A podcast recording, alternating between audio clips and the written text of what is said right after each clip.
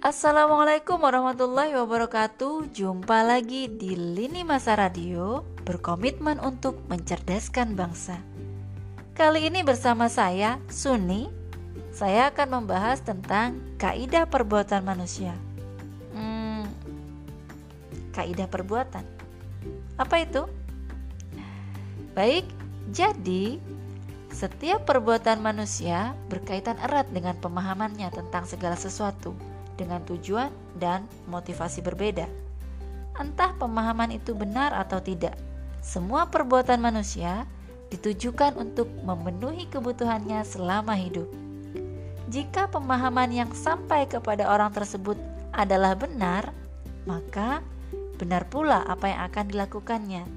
Sebaliknya, jika pemahaman orang tersebut salah, maka salah pula apa yang akan dilakukannya. Itulah mengapa penting bagi kita, Muslim, untuk mencari tahu status hukum perbuatan, yang artinya mencari tahu hakikat hidup kita untuk apa dan mau dibawa ke mana, yang berkaitan langsung dengan hukum yang kita yakini kebenarannya.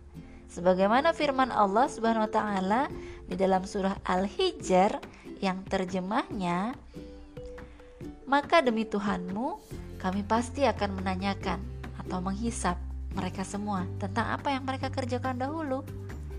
Ayat 92 93. Ketika manusia melakukan suatu perbuatan, sebenarnya hanya semata-mata untuk memenuhi potensi kehidupannya yang memiliki dorongan berbeda. Secara garis besar, ada dua potensi pada manusia, yaitu berupa kebutuhan jasmani dan kebutuhan naluri.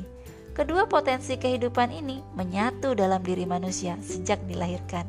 Ini fitrah, baik dia muslim atau kafir.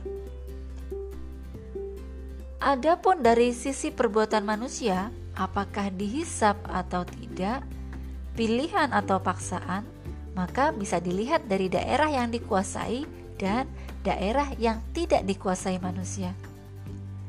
Daerah yang tidak dikuasai manusia adalah perbuatan atau kejadian yang menimpa manusia, di mana manusia tidak punya andil atau kuasa atau pengaruh atas kejadian atau perbuatan yang menimpa manusia. Misal, terlahir sebagai laki-laki atau perempuan, memilih siapa yang akan melahirkan kita, memundurkan atau memajukan ajal.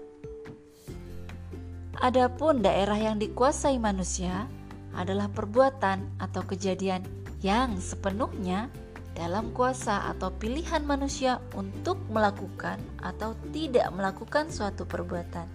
Misal, mau makan atau tidak, mau mencari nafkah atau tidak, dan sebagainya. Di sinilah munculnya konsekuensi perbuatan akan dihisap.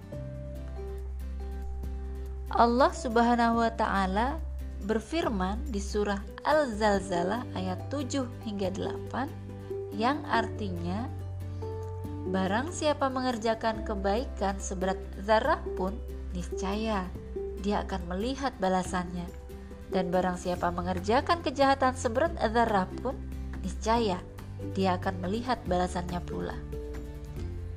So, apalagi yang kita tunggu? Maka pelajari Islam dari sekarang agar kehidupan kita tidak sia-sia di masa yang akan datang. Masa apa itu? Tentu saja dunia setelah kematian. Wassalamualaikum warahmatullahi wabarakatuh. Jumpa lagi di episode berikutnya. Dan jangan lupa stay tune terus di Lini Masa Radio. Berkomitmen untuk mencerdaskan bangsa. Música